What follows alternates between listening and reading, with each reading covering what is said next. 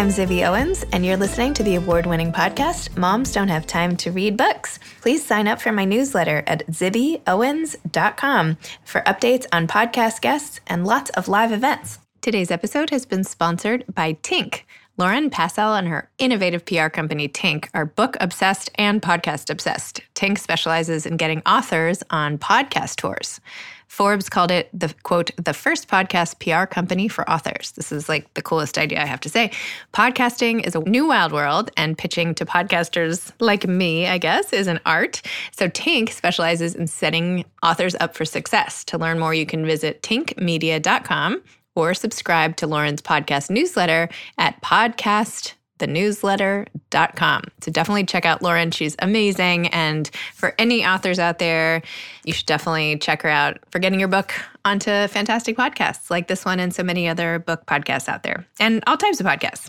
I'm thrilled to be here today with Kate Elizabeth Russell, who's the debut author of My Dark Vanessa, a novel which will be published in 20 plus languages. Originally from Maine, Kate earned an MFA from Indiana University and a PhD from the University of Kansas. Her fiction and nonfiction has appeared in Necessary Fiction, Quarterly West, Mid American Review, Hayden's Ferry Review, and other journals. She currently lives in Wisconsin. So, welcome, Kate. Thanks so much for coming on Moms Don't Have Time to Read Books. Thank you so much for having me. I'm really happy to be here. Oh, I'm so excited to discuss My Dark Vanessa. Not stop thinking about this book. Can you please tell listeners what it's about? Sure. So, My Dark Vanessa, it tells the story of Vanessa Wye, who at 32 years old, she learns that her high school English teacher, Jacob Strain, has been accused of sexual abuse by another former student. And this accusation, it rattles her to her core because she had a relationship with this teacher starting when she was 15, but in her eyes, it wasn't abuse. It was love, and she she feels very, very sure of that. And so the novel it then moves back and forth in time between the present day and this accusation, and then back in her teenage years, showing how the relationship started, how it continued, and then at the same time showing the long lasting consequences on her adult life. How did you come up with this plot? Well, I worked on the book for a really long time, a really, really long time. And so, like, give me a ballpark. I started writing it when I was a teenager. And what drew me to this story then, though it, it, it took a very different form back then, but that was around the age that I started to become aware of how teenage girls were sexualized in our culture. And that was confusing being a teenage girl myself. And so writing fiction was my way of making sense of that. And so that was sort of the seed of it, how it started. And then over the years, draft after draft, it sort of evolved. But I had a real breakthrough when I was like around my 30th birthday, which coincided with starting a PhD program in creative writing. And it was then that I figured out this present day plot line of another student coming forward and accusing that teacher. And once I figured out that plot line, it gave me the answer to this question of like why tell this story now and and what is sort of propelling the story forward it gave it gave the whole narrative a sort of urgency and then after that, Me Too started to happen, which is, I guess, a whole other conversation. But that was one of the most surreal things about the writing process was sort of arriving at this plot line and then seeing something really similar play out in in the real world at the same time. You're like, yes. no, I'm kidding. I'm kidding. I'm kidding. it was more, I was just really freaked out at yeah. first because I wasn't quite sure how to handle that or or it wasn't it took a while for me to figure out how to how to address it and once i realized really that my book would be read in this context of me too sort of whether I wanted it to be or not, and realizing how important this cultural moment was i i really tried to lean into it. Maybe not too hard you know people people are calling it like a me too story.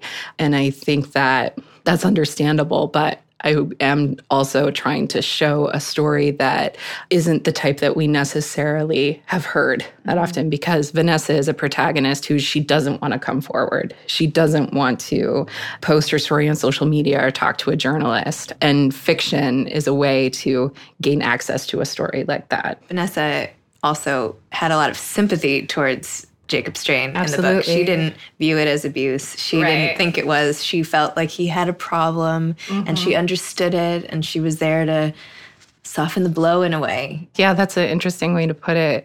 I think I really wanted to make her perceptive, especially as a teenager, because even though he's manipulating her and grooming her and, and coercing her in ways that she doesn't totally understand at that age. She also sees him pretty clearly. And I, in some ways, I wanted to make her even more perceptive as a teenager than she is in her 30s. Because in her 30s, I think she has these blinders on by, you know, out of necessity, because on a certain level, she knows better at 32. Like she knows on some level that she was abused, that this was wrong, that this has deeply harmed her life. But at 15, her naivete, I think, gave her the ability to have a lot of empathy for him and able to romanticize him and this quote unquote problem that he has. I feel like by the time she got into her 30s, you had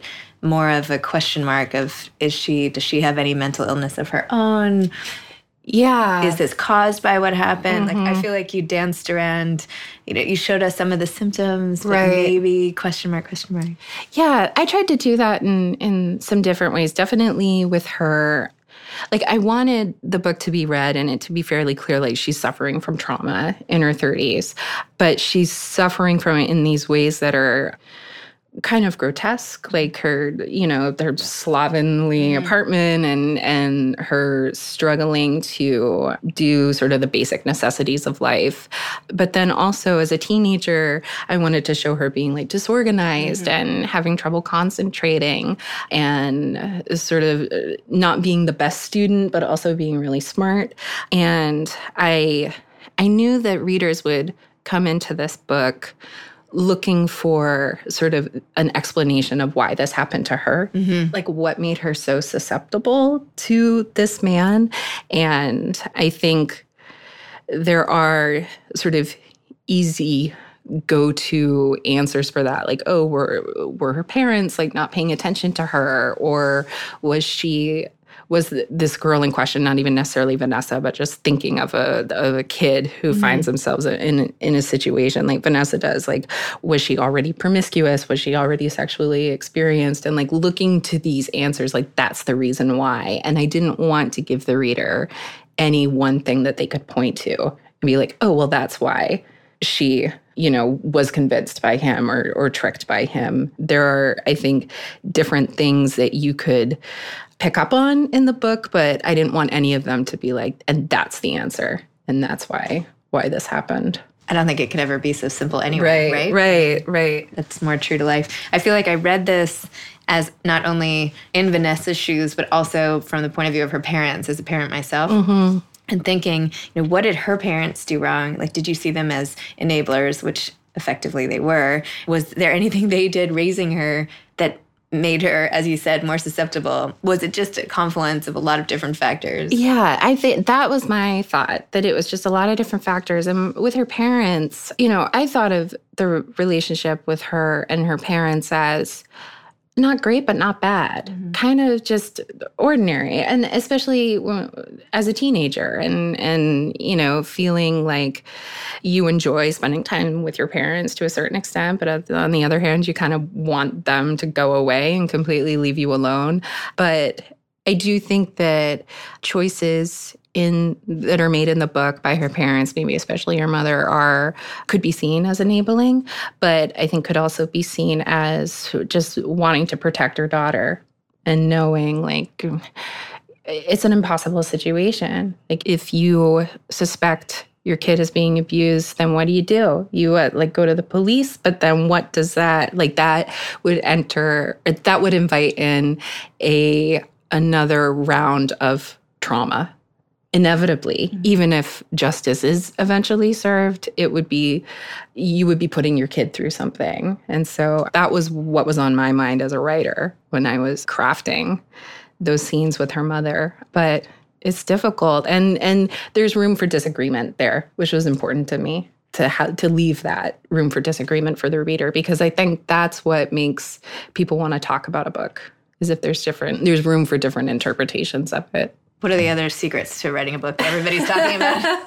Since we're on that topic, I mean, this book has gotten so much attention. It's on every list of anticipated books. It's, you know, are, are you even ready for the the I don't even know the word. Are you ready for the all the media attention and what? let me say that again. Are you, are you ready for all of the excitement and attention around the launch of this book? I mean, I don't know if I can be totally ready for it because this isn't it's it's all new to me and it's it's overwhelming but really exciting, but mostly I'm just I'm so anxious and excited for the book to be out and in the hands of readers and for the book to do whatever it's going to do and for readers to respond to it however they're going to respond. And i'm i know that i'm tasked with helping bring the book into the world but i'm really looking forward to when i feel like the book can really stand on its own and i can just kind of stand back and and watch it. And it's in terms of like writing it and all of this is surprising to me. I especially because i worked on it for so long i always figured this subject matter is is is dark and difficult. And so uh, because of that i never really anticipated it finding a, a really wide readership. But people want to talk about this subject matter right now. I think people want to engage with it. And so i think that is certainly part of what is fueling interest in it. But I also tried to write the the best book I possibly could. I was going to say, I wouldn't you know? sell yourself short. I think it's, it's the book itself. I think this book would be a phenomenal book, regardless of what was going on in the cultural yeah. climate zeitgeist. It's a fine line, you know, trying to balance how. Right, trying not to sell yourself short, but at the same time, knowing like it is timely. It's timely. And I'm still I'm still on some level struggling to believe that this is all really happening. I'll just keep reminding you. Okay. your occasional text. It's, it's on. It's it's another day in this new world. Kidding aside, what you were saying about how you craft something that people want to leave room for interpretation. Mm-hmm. You have a PhD in creative yes. writing. Yeah are there things that you learned or you got out of that program or just your lifetime that you think contribute to making a great book that you in the back of your head said oh i have to make sure to include this element or this i want this in my book in some way yeah, I mean, so much of it, and I think this is a common thing that, that writers say, so much of it comes down to character, absolutely, when writing a book that you want to be considered literary. I feel like you, for me, I really have to lean into the characters as much as I can, even characters that you don't necessarily want to. Like, I, the amount of time I had to spend thinking about Strain mm-hmm. and trying to get into his head, even though the book is never from his perspective. I still tried to think about him as closely as I could. That wasn't something I necessarily wanted to do, but I knew that the book needed it. And so spending a lot of time learning as much as I could about the characters, even if that uh, what I learned doesn't end up explicitly on the page, just me knowing the characters and in ways that like the reader never necessarily will, that was really important through the writing process, but also being as invested in the plot as I possibly could, which doesn't always come naturally to me. So that was hard work of like having big whiteboards and, you know, markers and, you know, different colored markers and, and keeping track of all the subplots and making sure that I didn't lose track of anything and, and trying to make sure that everything wasn't necessarily resolved, but at least would feel satisfying to the reader uh, by the end of the book. That was a really I knew that that was necessary, but that was maybe the hardest the hardest thing was was trying to keep up with a really make the plot plot really propulsive, really propulsive as much as I could. Though as a literary writer that that can be tough. so you've been working on this for years, yeah. over a decade. Yes. Yeah. I'm sure you worked on it in all different types of places and different mm-hmm. times, but in terms of your process of, and the visual you can create of you sitting and writing this book. Are you a person who likes to go to coffee shops and write? Did you do it always at night or what was your process like in in terms of the actual writing of it definitely coffee shops and libraries um, i write best when i get out of the house especially if i'm struggling i find like getting out of the house and being in a coffee shop especially i feel some kind of like i feel more compelled to work or like obligated to work if I'm in a coffee shop because I feel like people can see my computer screen. Not that anyone's looking at me, but I just feel like if I'm just messing around on social media, people will see. Whereas like I, I it gives me more accountability, I guess, and also liking the background noise. But also once I was really, really deep in the writing process, I would just uh, set up on the couch and write all night, which that was the best. Wow. That was that was the best feeling the feeling of like not wanting to sleep because the writing was going so well that i really miss that. I can't wait to get back get back to that point when i'm writing again. But anyway coffee shops I, are always my go-to place. And there's food and drink there hey, you know why not? right?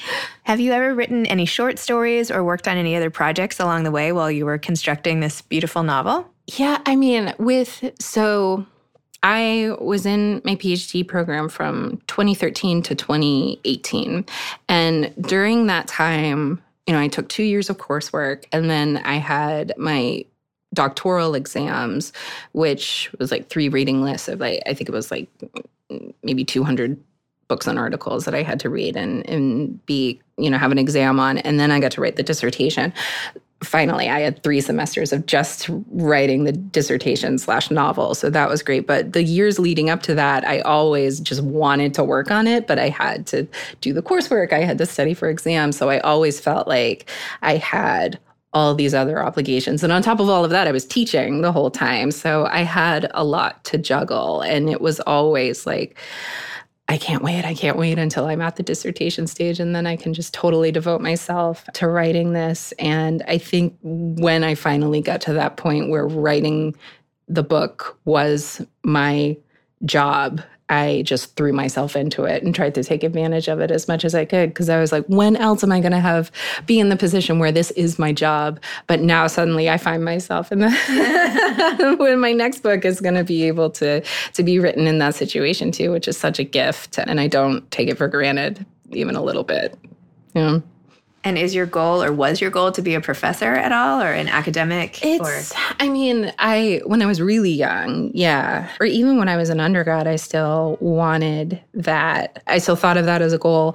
But then once I got into grad school and the realities of the academic job market were sort of I was confronted with them. I was like, I don't I didn't see myself as competitive or or qualified, but now I'm like now I have a book. Maybe maybe I would be. So it's having to rethink that. Uh, and but now I'm like, is that really what I want to do? Still figuring it out. But I do miss teaching.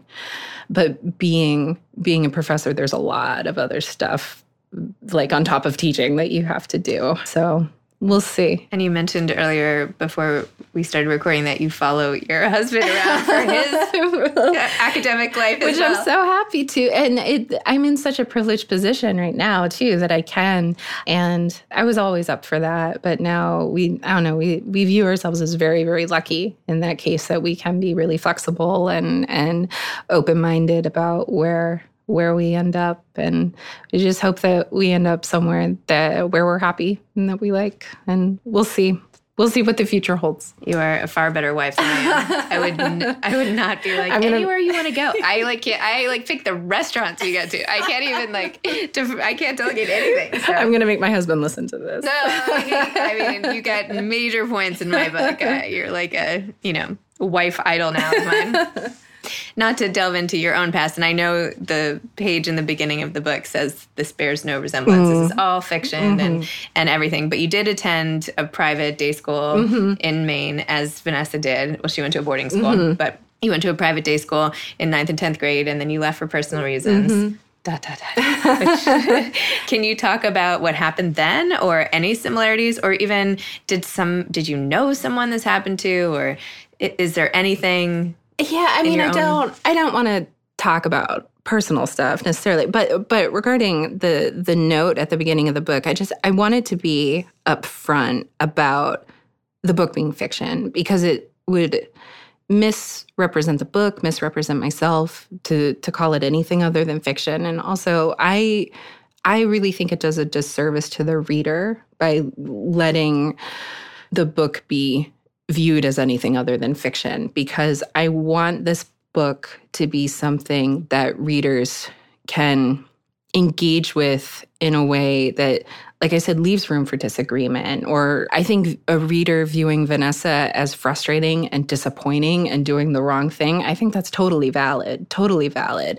And I think that type of reading uh, uh, response to nonfiction is is trickier because then you're dealing with someone's actual life, and especially a story or a piece of nonfiction that deals with trauma. That's that's an ethical gray area for me, and and and people might might disagree, but this book is fiction. But at the same time, there are parallels between Vanessa and I, some of which are obvious. Like even if you just read my bio, I grew up in Eastern Maine, mm-hmm. like Vanessa. So, and I know the way that we read debut novels, maybe especially debut novels written by women, we tend to read them as autobiographical. And I know that. And so wanted to be clear about it being fiction, as clear as I possibly could.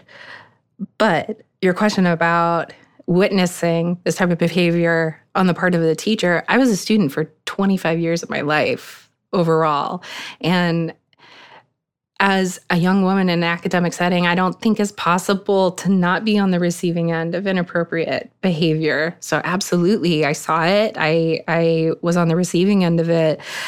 But it takes a lot of different forms. And it's not always as dramatic as being seduced by your middle-aged English teacher in high school. It, it can it can be a professor who was always great, but then there's that one interaction alone in his office and you don't know how to make sense of it. Or it can be, you know, taking a workshop where the professor says, let's all meet at the bar. And then it's a class, but you're all drinking and it's not on campus and the lines seem to be blurred.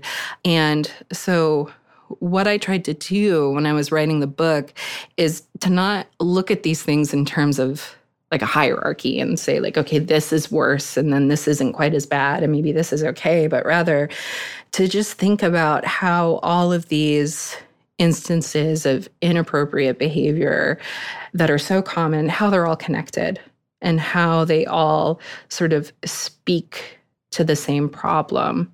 And that's why it was it was important for me to show vanessa in college because that's a, another academic setting that's really similar to her boarding school but she suddenly finds herself in a situation where like it's it's okay for professors to marry their students here whereas at her boarding school that clearly wasn't okay. And so it's showing how difficult it is for someone who has been through this kind of trauma to navigate the social norms that feel like they're shifting under her feet. I could listen to you talk. you talk in complete, well-crafted paragraphs. It's really oh, amazing. I'm just you. like marveling at the structure of oh my gosh, thank you. words. like amazing as I ramble on myself. I just wanted to read one quote of yours from the book. You said, "So Strain says, as a culture, we treat victimhood as an extension of childhood. So when a woman chooses victimhood, she is therefore freed from personal responsibility, which then compels others to take care of her. Which is why once a woman chooses victimhood." She will continue to choose it again and again. Vanessa goes on to say, I'm not a victim because I've never wanted to be. And if I don't want to be, then I'm not. That's how it works. The difference between rape and sex is state of mind. You can't rape the willing, right? So what do you think about this? with I with the quote from Strain or Vanessa remembering Strain uh, saying those things about victimhood, I think that it makes sense for him to see victimhood in that way that it's something that women choose and that they find like comfort in because Strain goes on to say like the world has a has a vested interest in keeping you helpless you meaning young women. But so does he. He has he he's very invested in in keeping her helpless. And so i imagined strain seeing victimhood even just the idea of it as something potentially really appealing to Vanessa and something that would potentially give her a lot of strength. And so it made sense in, in to me to have him be trying to undercut the very idea of it in this really manipulative way. But the way that Vanessa thinks about it, I think, you know, when she says, I don't want to be a victim. And the difference between rape and sex is state of mind. That's how I was taught. That's how I was taught to understand consent. And it's difficult to argue with because I think that's the way that a lot of us were taught it. But what I wanted to do in that moment was to show how flawed that thinking is and how incomplete and how easily it is for someone who has been victimized to sort of parrot back these things that we've all been taught, but show how easily they can be twisted into sort of excusing an abuser. And is part of your goal in the book helping people who might be going through this situation now or who have have gone through it in the past or might en- encounter it and then have some background and framework to process it? Yes and no. I mean that definitely wasn't it wasn't the goal when I was writing it. Always the sort of main goal was just like getting the story down and and engaging with the this is going to sound wrong because the book is so difficult but the the enjoyment i got from just writing it the enjoyment i get from writing anything that was you're that allowed was you're allowed right? to enjoy your job it's okay it's okay but i wanted to the ideal reader I had in my head was someone, not someone who's necessarily experienced what Vanessa has, but someone who would find comfort in seeing a portrayal of a victim who is engaging with her own abuse in ways that we don't usually see. That was really important to me, but that's also pretty broad. You know, it, it it doesn't have to be the exact circumstances. It's just trying to honor the complexity, the complexity of it. Yeah. Do you have any advice for aspiring authors out there? Always, I mean, it's easy, it's a easy go-to answer, but I think perseverance is so important. It took me such a long time to get this book right, and I was never afraid of tearing it apart and starting over. I was maybe a little too eager to to to start over to the point where I wrote so many different openings to this but like probably like a couple dozen different attempts and the setting would change and the point of view would change but i was never afraid of that work and and, and never afraid to to stick with it and that was really important but also viewing the process even if you have to throw away hundreds of pages of work, the process is always teaching you something. And if you keep at it, by the time you do get the book where it needs to be, you're going to be so experienced as a writer because of all those failed attempts. That's that's my best piece of advice. Just like don't be don't be afraid of the fail, the failure because it's helping you all along the way. That's great. Well, thank you so much for thank sharing you. your thank you so much. and for writing this book, which I will not stop thinking about. thank so you. Good. Such a good book. All right. Thanks so much. Thanks. You've been listening to Moms Don't Have Time to Read Books with Zibby Owens. Please make sure to sign up for my newsletter at zibbyowens.com to get more updates about episodes like these and also lots of live events. Thanks to Lauren Passell and her innovative PR company Tink for sponsoring today's episode. Please check them out at tinkmedia.com. You can follow me on Instagram at Moms Don't Have Time to Read Books. Thanks so much to Steve and Ryan at Texture Sound for the sound editing. And thank you to Morning Moon Productions for providing this fantastic intro and outro music. Thanks for listening. You could always email me at zibby at zibbyowens.com.